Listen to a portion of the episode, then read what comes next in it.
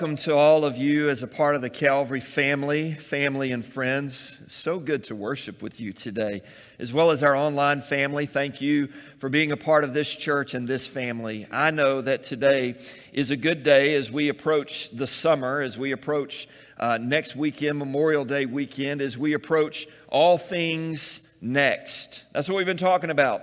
Next. Um, for many of you that are parents, your children perhaps finished school this past week, or perhaps you finished school this past week and you're going, Thank you, Lord, for a breather, right?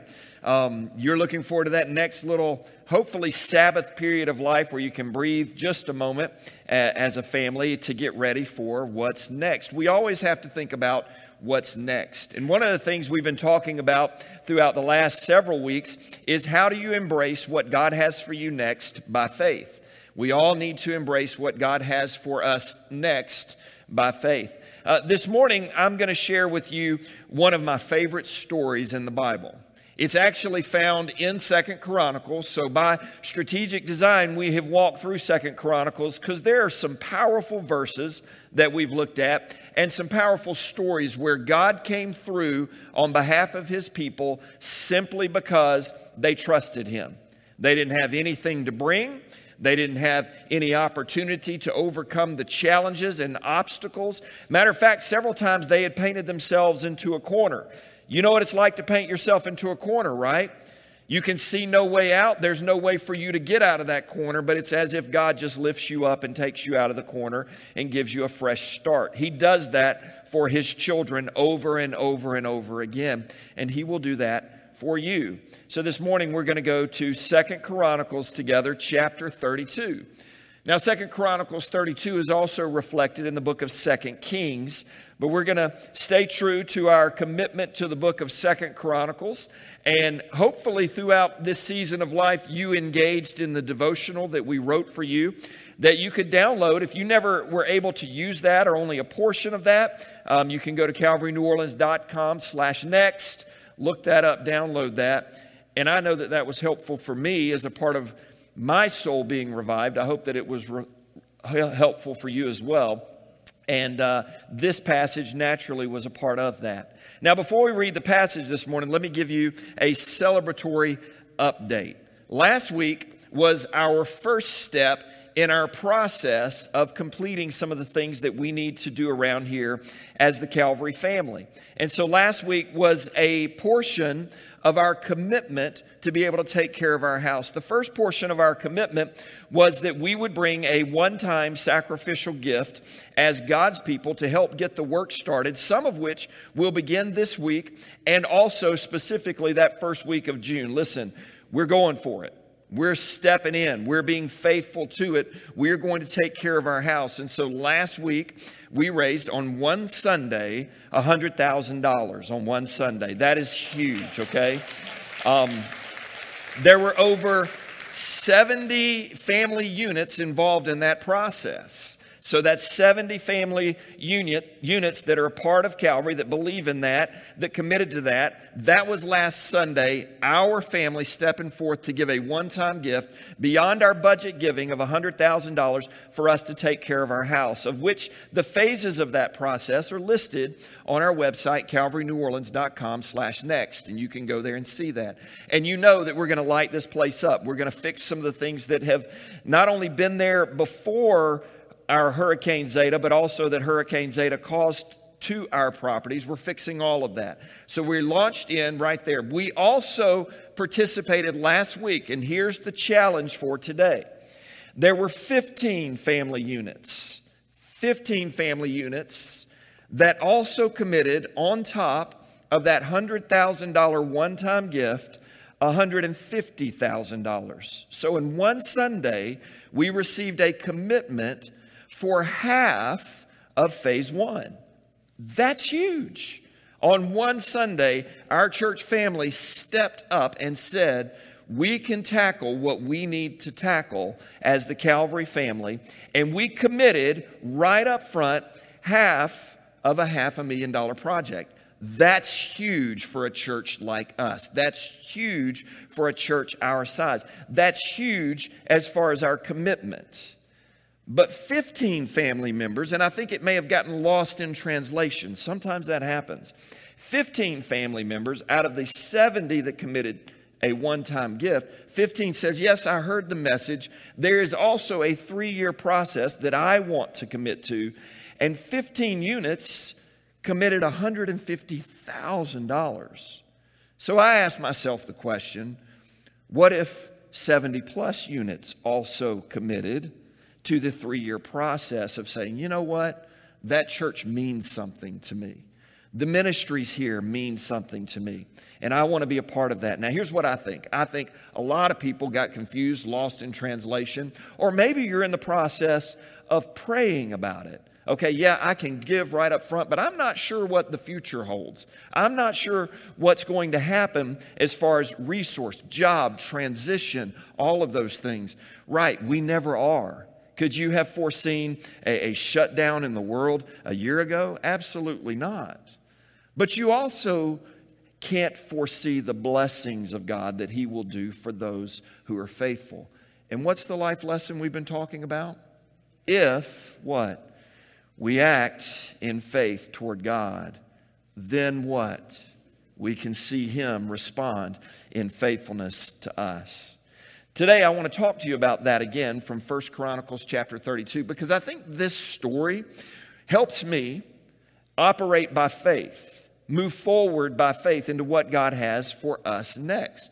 But I think this story today for you is going to help you, as a child of God, be able to embrace the things that God has for you by faith, not just by reason, not just by strength, not just by your financial capacity, but trusting God to do something that only God can do. One of the things that I love about trusting God to do what only God can do, He's never let me down.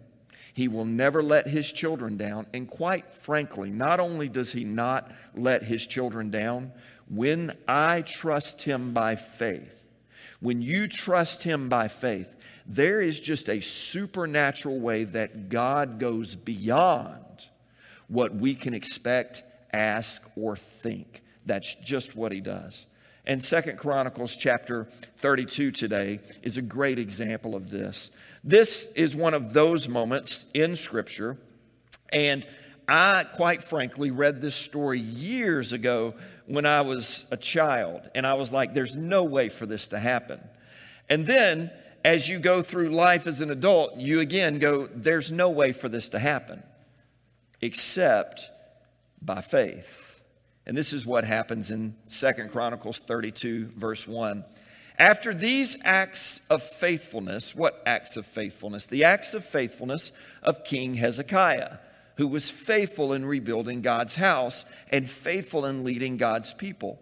After these acts of faithfulness, Sennacherib, king of Assyria, Assyria was the empire of that generation. It was the number one ruling nation in that generation. So, Sennacherib, the king of Assyria, he came and he invaded Judah and he besieged the fortified cities.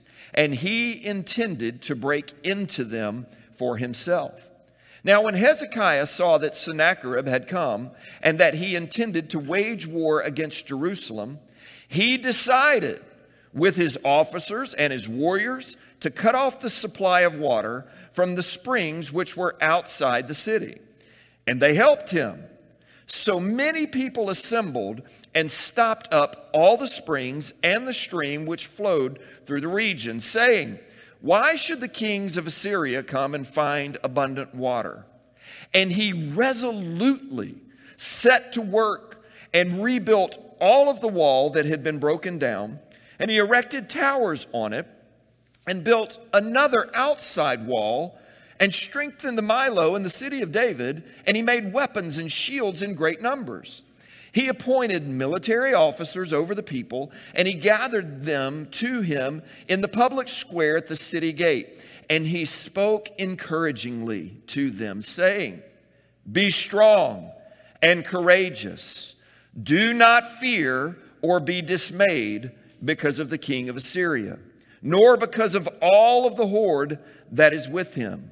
For the one with us is greater than the one with him.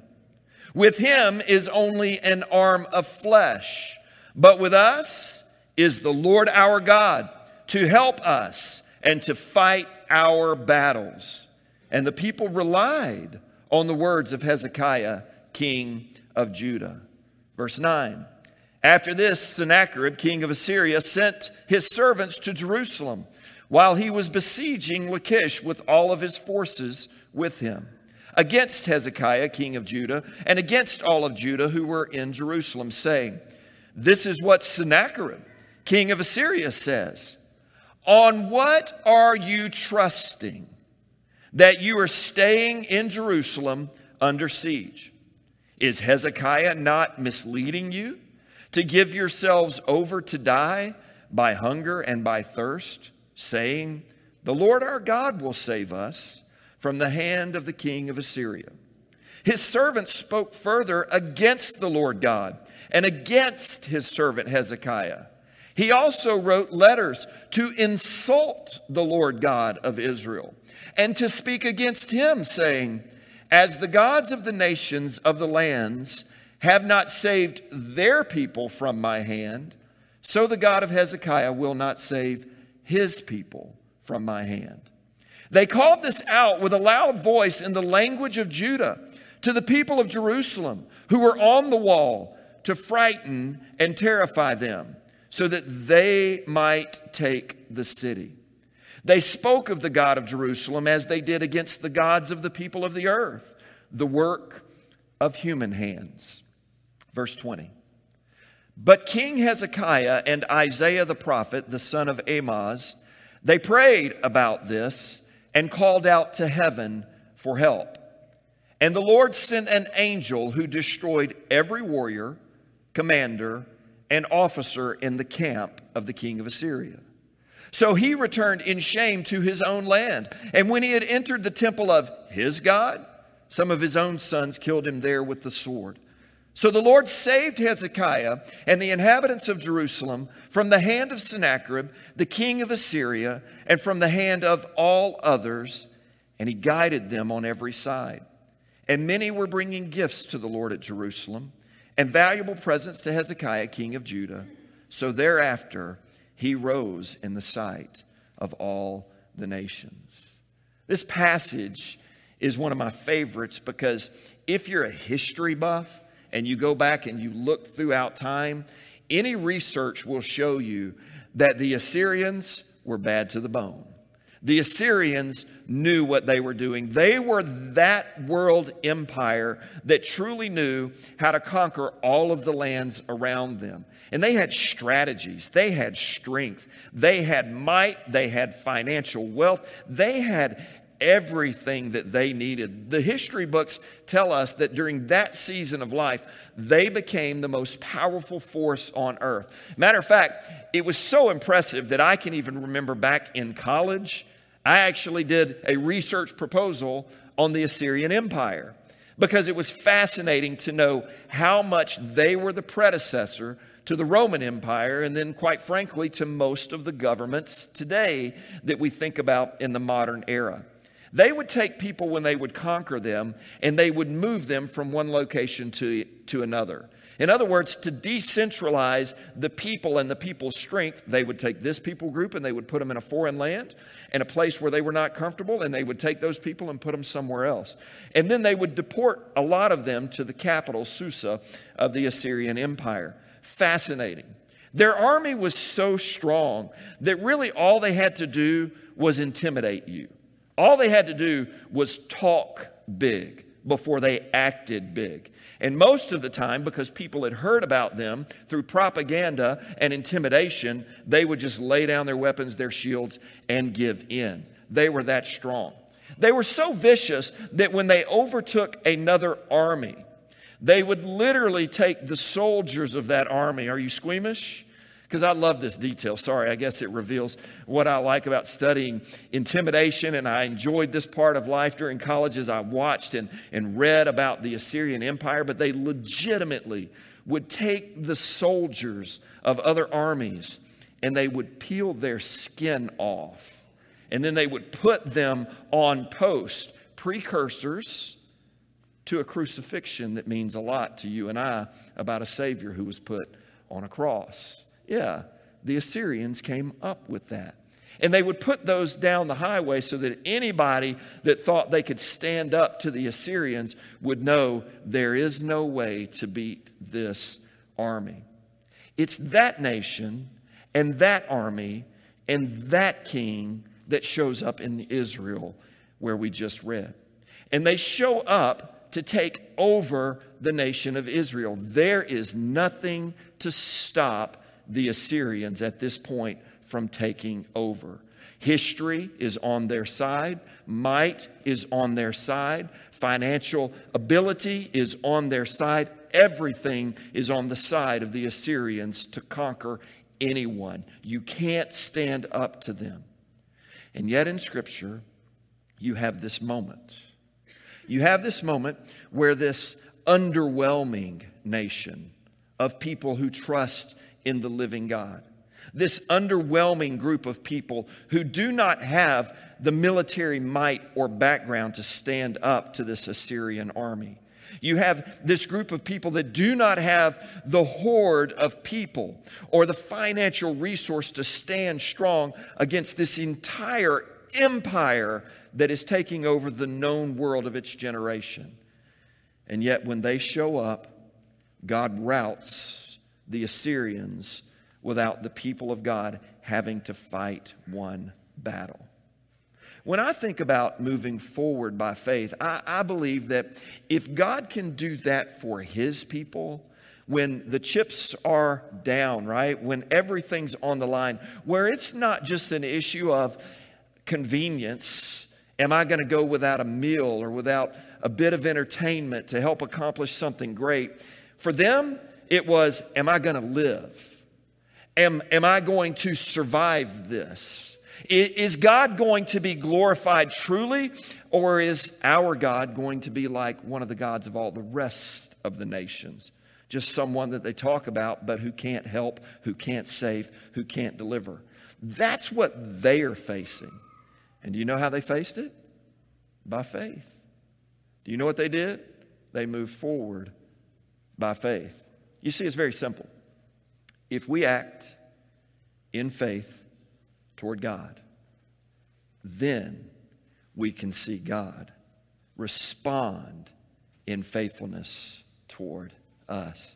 Let's break this story down for just a minute because I think there are some things that are important for us uh, to respond in faith toward God.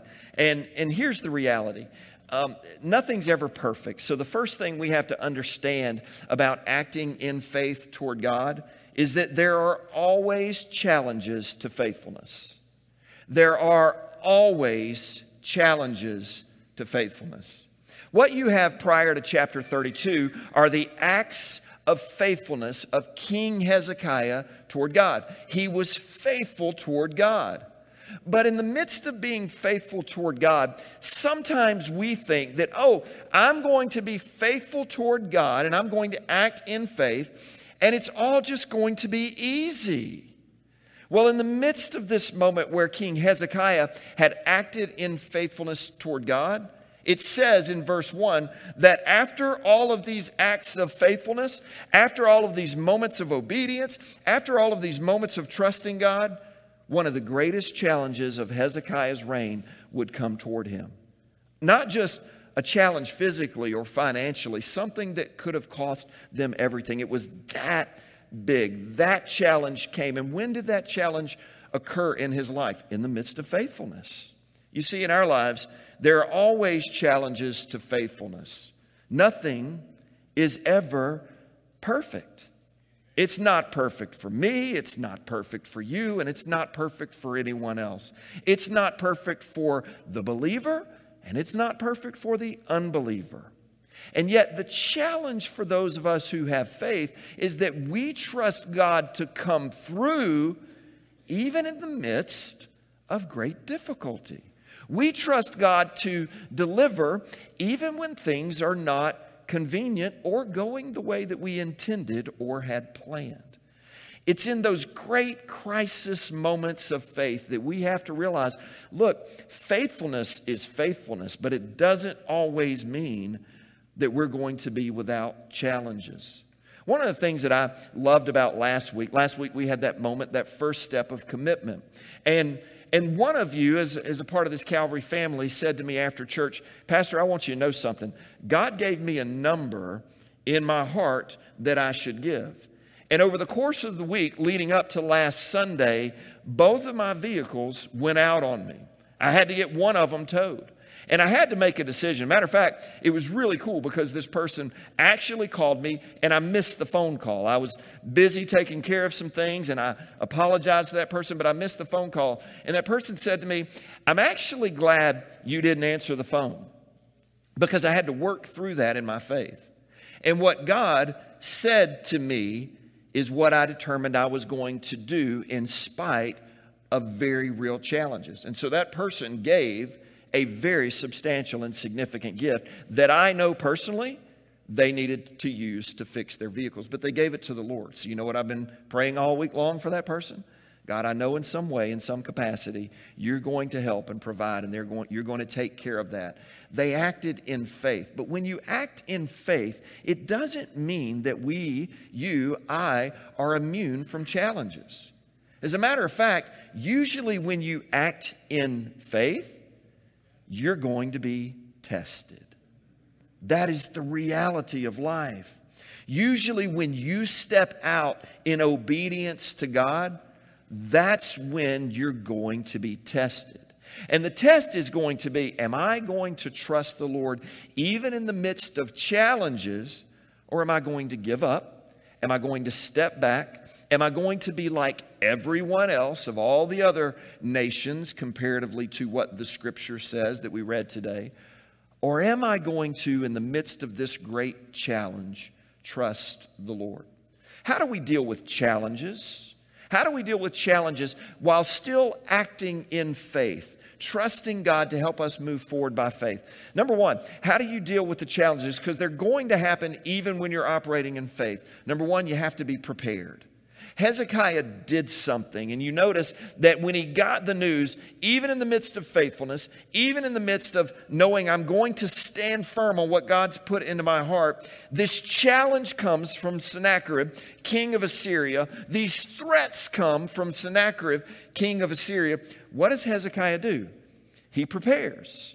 He prepares the people, he prepares the city, he prepares the military. He prepares every way that he possibly can to get ready for what we might call that rainy day.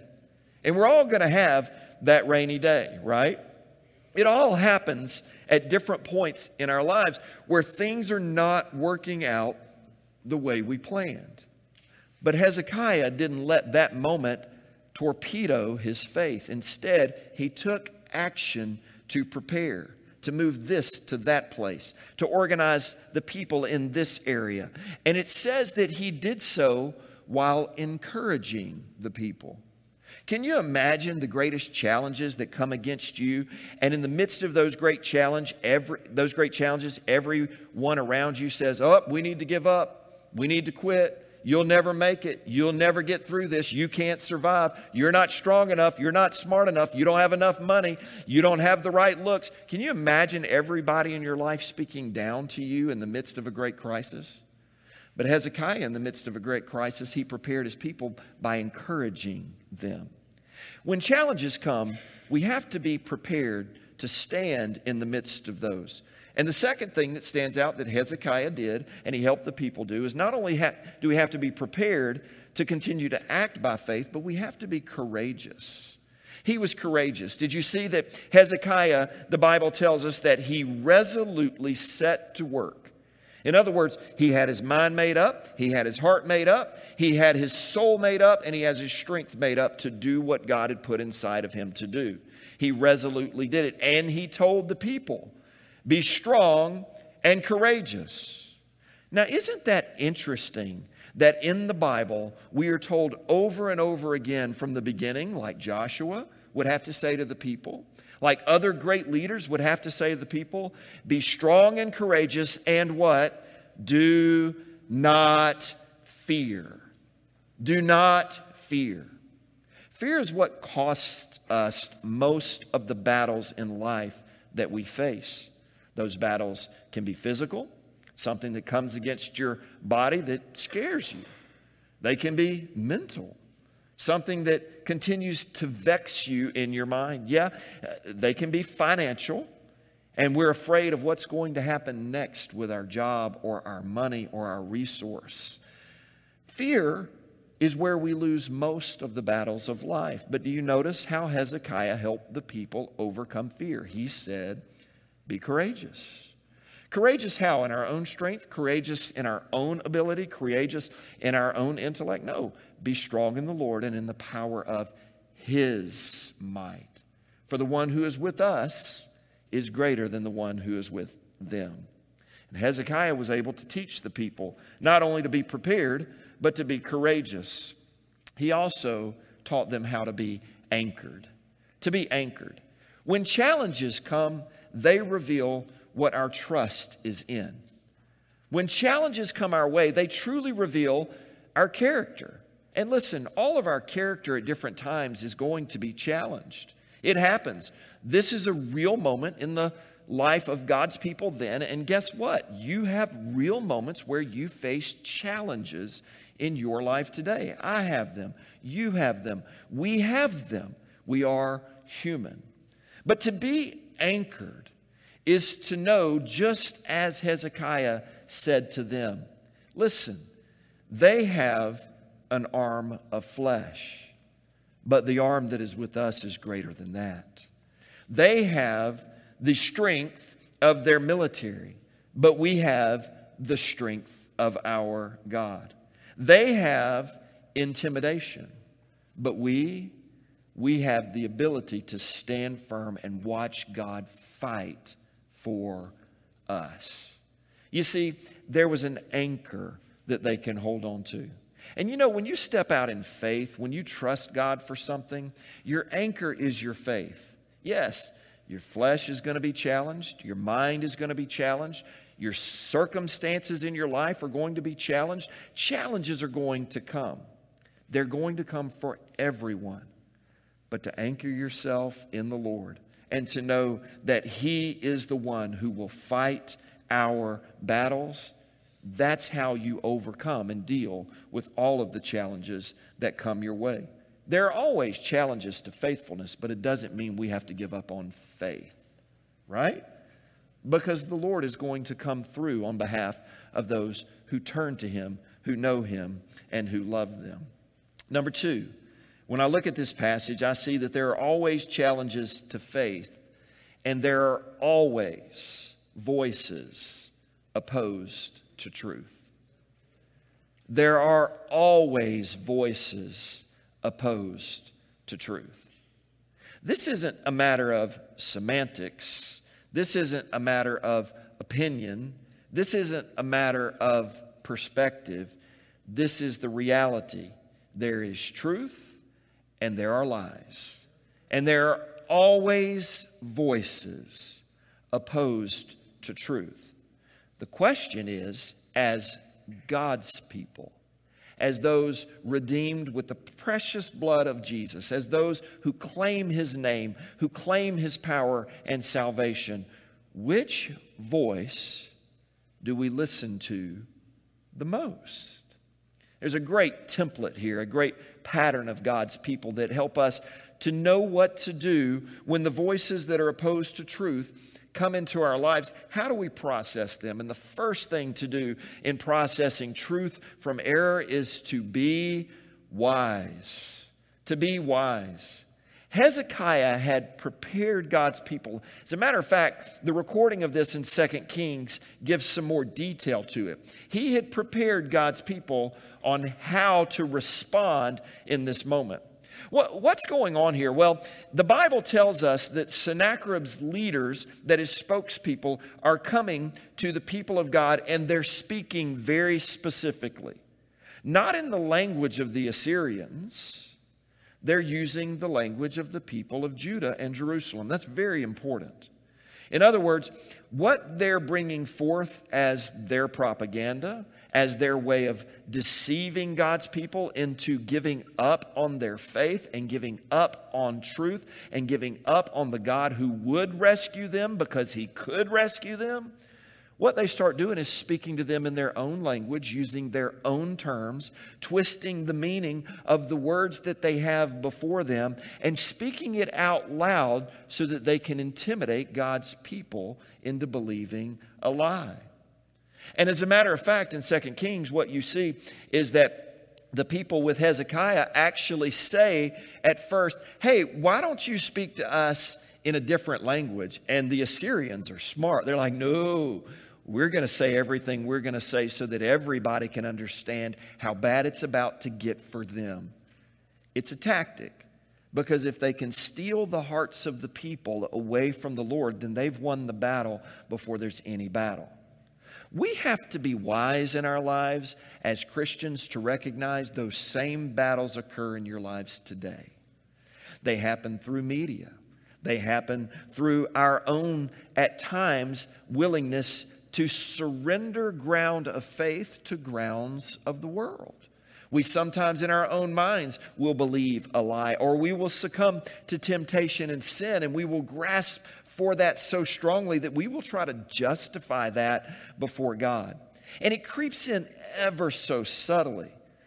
But the devil always knows how to speak the language of our hearts, the language of our desires, to twist our thoughts toward his causes. The world is that way.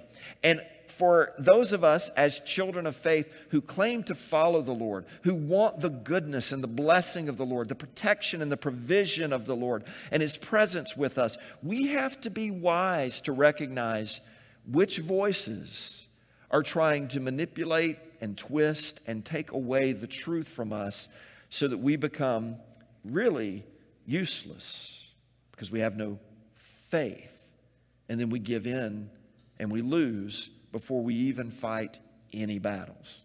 That's what God's people are dealing with in this moment. And for you and I to learn that lesson, to be wise, to be able to identify truth, to hold to truth, regardless of what the world in its strength, in its great propaganda or media or image says to you and I as people of faith, we have to be wise to recognize where it's coming from. I mean, what was the scheme?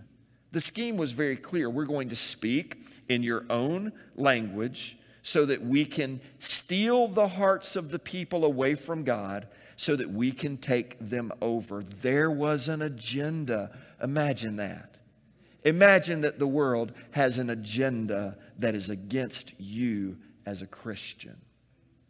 And you know what? The only way you beat that agenda is not by your intellect. Have you ever had a disagreement with someone and you know that you have brought forth every piece of evidence and truth you possibly can and they still don't believe?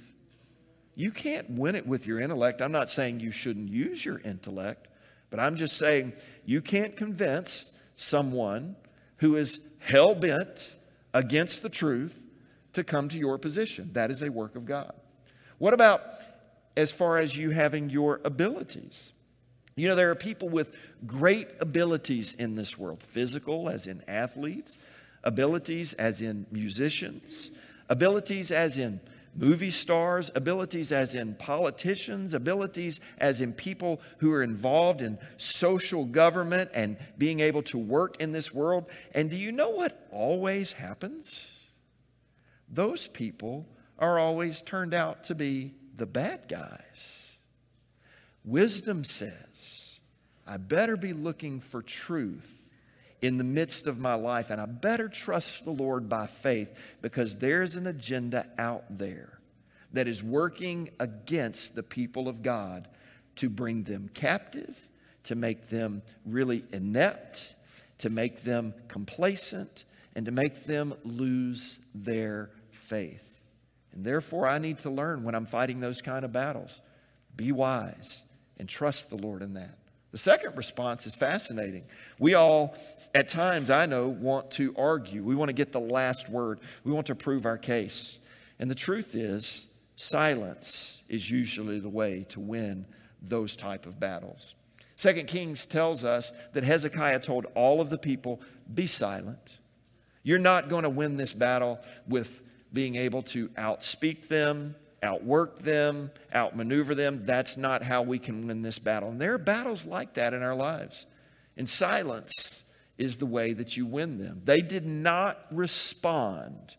Even every person in the city at that time did not respond. Did they want to? I'm pretty sure I would have. Hezekiah, do you know what you're doing? Isaiah, come on now. I'm not sure about this. Man, I, this is dangerous. This is scary. And how many times do we find ourselves not only believing in lies, but then therefore aligning ourselves with positions that are not true? And because of fear, emotion, challenge, false beliefs, we then begin to spread and say the wrong things. They had to be silent before the Lord. Why? So that the Lord could be the one who would respond. Not only were they wise and silent, but another way that we overcome these type of challenges and voices that are opposed to truth, how do you beat them? Through prayer. We have to be prayerful. What did Isaiah and Hezekiah do after they heard all of this? It said they prayed and they called out to the Lord. They prayed and they called to the Lord. As they prayed and called out to the Lord, that was a revelation that they truly were responding by faith. They were willing to let God fight this battle for them. And so that brings me to the third and the final piece, and it's why I love this story. And this is a great point for us as we have walked through Second Chronicles together. I want us to be able to land here. There's always victory. Just like there are always challenges, there are always voices, there is always victory for those who act in faith. What happened in the battle? You see, the people of God were outmanned. They had been outtalked, they had been outthought. But what happened? As they prayed, as they remained silent, as they responded by faith, knowing that the one who was with them was greater than the one who was with their enemies, which, by the way, I believe Scripture says, greater is he who is in you than he who is in the world as they trusted in that, as they knew what Hezekiah was telling them was the truth. And therefore, they believed the truth that the king of Assyria had an arm of flesh, but the arm of the Lord is greater, and he is mighty to save.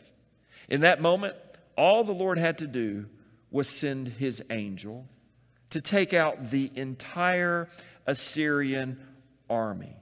Not a sword was drawn, not a rock was thrown. There was no destruction that happened on that day because the Lord came through for his people. Why? They acted in faith. There was no way for them to win, there was no way for them to overcome. They didn't have the means or the ability. There was no way for it to happen, but God came through. And He came through not only for them on that day, the Bible tells us that Sennacherib, the king of Assyria, as he returned to his own land to worship his own gods, even those in his own household. Talk about dysfunction. Even those in his own household turned on him and slayed him. Wow. And isn't that just like the world? They'll turn on you when it doesn't go their way and they will try to slay you. But for all of those who said, I will take my stand with the Lord, I will act in faith toward God, God responded in faith to them. And you didn't see the Assyrians return back to the land of Judah or Israel during the, during the entire lifetime of Hezekiah. As a matter of fact, they only returned when God's people gave up on faith. Isn't that fascinating? Second Chronicles is a great book to reveal this, but I think my big takeaway for you and I is that for us, it's important to be faithful to the Lord. To be faithful to the Lord because when I'm faithful to the Lord, He's going to be faithful to me. Be faithful to the Lord, and He will be faithful to you. Now, on a very minor scale, I mean, when I put it in perspective of Scripture, it's a very minor scale. But for us as a church, we have some things that we have to tackle, and we're going to do that. And I look and I go, wow, God, your people provided half of phase one and committed to that. Not only a one time gift, but a three year commitment on the part of some. But I think that's actually as intimidating as it may be to me as a pastor because I go, I don't really know where it's going to come from. I think alongside of you, some of you go, I don't really know where it's going to come from. I don't really know how it's there. But I will act in faith. God, I, I know what you've said to my heart. And, and by the way, I would much rather be in the city of faith than on the outside with the enemy any day. I'd rather live in freedom in my faith with God than in captivity and have it all. I'd rather know that I have been set free by the strong arm of the Lord than to know that I was trying to free myself by my own strength. And in this process for you and I, as we think forward, here's what I know. It's why I launched into it, regardless of what I knew we would pledge or what our capacity was. I, I know the realities because I see them every week. Here's what else I knew God is going to provide for this church, God is going to provide for his people. God is going to provide and take care of you, and He's going to use us together to accomplish what seems intimidating for us in New Orleans, but yet to Him, He can do it. It's not that big of a deal. So here's what I would like for you to do continue to pray by faith. God, I've taken perhaps step one. If you missed step one and your one time gift, if you missed out on that moment, let me encourage you. You can do that today. You can do that this week. Go to calvaryneworleans.com slash next and get in on what God is up to here through this church if you missed that moment. But if you missed the commitment moment to say, God, here's what I want over the next three years, I don't know but I trust you. And therefore, I'm going to ask you and I'm going to speak to you. And I want you to speak to my heart of a three year commitment to help this church move forward. And then I want you to take that step today or this week of a three year commitment. I know that if 15 families did it and they brought forth $150,000 that they're saying, I'm going to give over the next three years, then I know God can come through for the rest. But it requires that I act in faith. Now, what do you need God to do in your life? Be real. What do you need God to do in your life? What is it that He can't do? Last time I checked, if He can free the people of God from the rule of an empire of deception, then He can do anything for you as His child today. That's who He is. So I want us to take a moment and bow our heads, bow our hearts close our eyes, and pray. And just like Hezekiah and Isaiah, they prayed and they called to the Lord. I want to give you a moment right now to call on the name of the Lord. Father, I thank you for every one of your children right now. In the sound of this room and in our online family, God, I pray through the power of your Holy Spirit, you are speaking words of faith, of courage, of boldness to them right now. God, that you are taking away doubts and fear and defeat. And you are showing them a glimpse, even in their hearts right now, God, for each of us. You are showing us that by faith, not only can you bless our lives personally in the next three years, not only can you bring life and goodness and health and strength and prosperity. Not only can you do that, God, for us personally, but you can do that for your church. Lord, I pray right now that for each and every person, the deepest needs that they are wrestling through, struggling through, and looking through right now in their hearts and their lives, that they know and they are real and they are perhaps overwhelming. God, greater is your arm who is with us than the arm of flesh that is with the enemy. God, you are the one who can deliver, who can come through, and who can bring about greatness in the midst of challenge. Draw our hearts even right now to your voice and your truth. And I pray that for all of us today. In Jesus' name, amen. It's a privilege to walk through this journey with you. Matter of fact, last week, one of the most beautiful things that blessed me, and I think this speaks to the quality of the team that's been called here to this church to lead and to serve you. 100% of our staff team not only gave, but also pledged, and pledged significantly. And let me tell you why that's important. I know what they make. If God's people will act in faith, toward God, then God's people can see God respond in faithfulness to them. I encourage you as a part of this church family, pray, give, and pledge, and let's watch what God can do for this family of faith. Amen.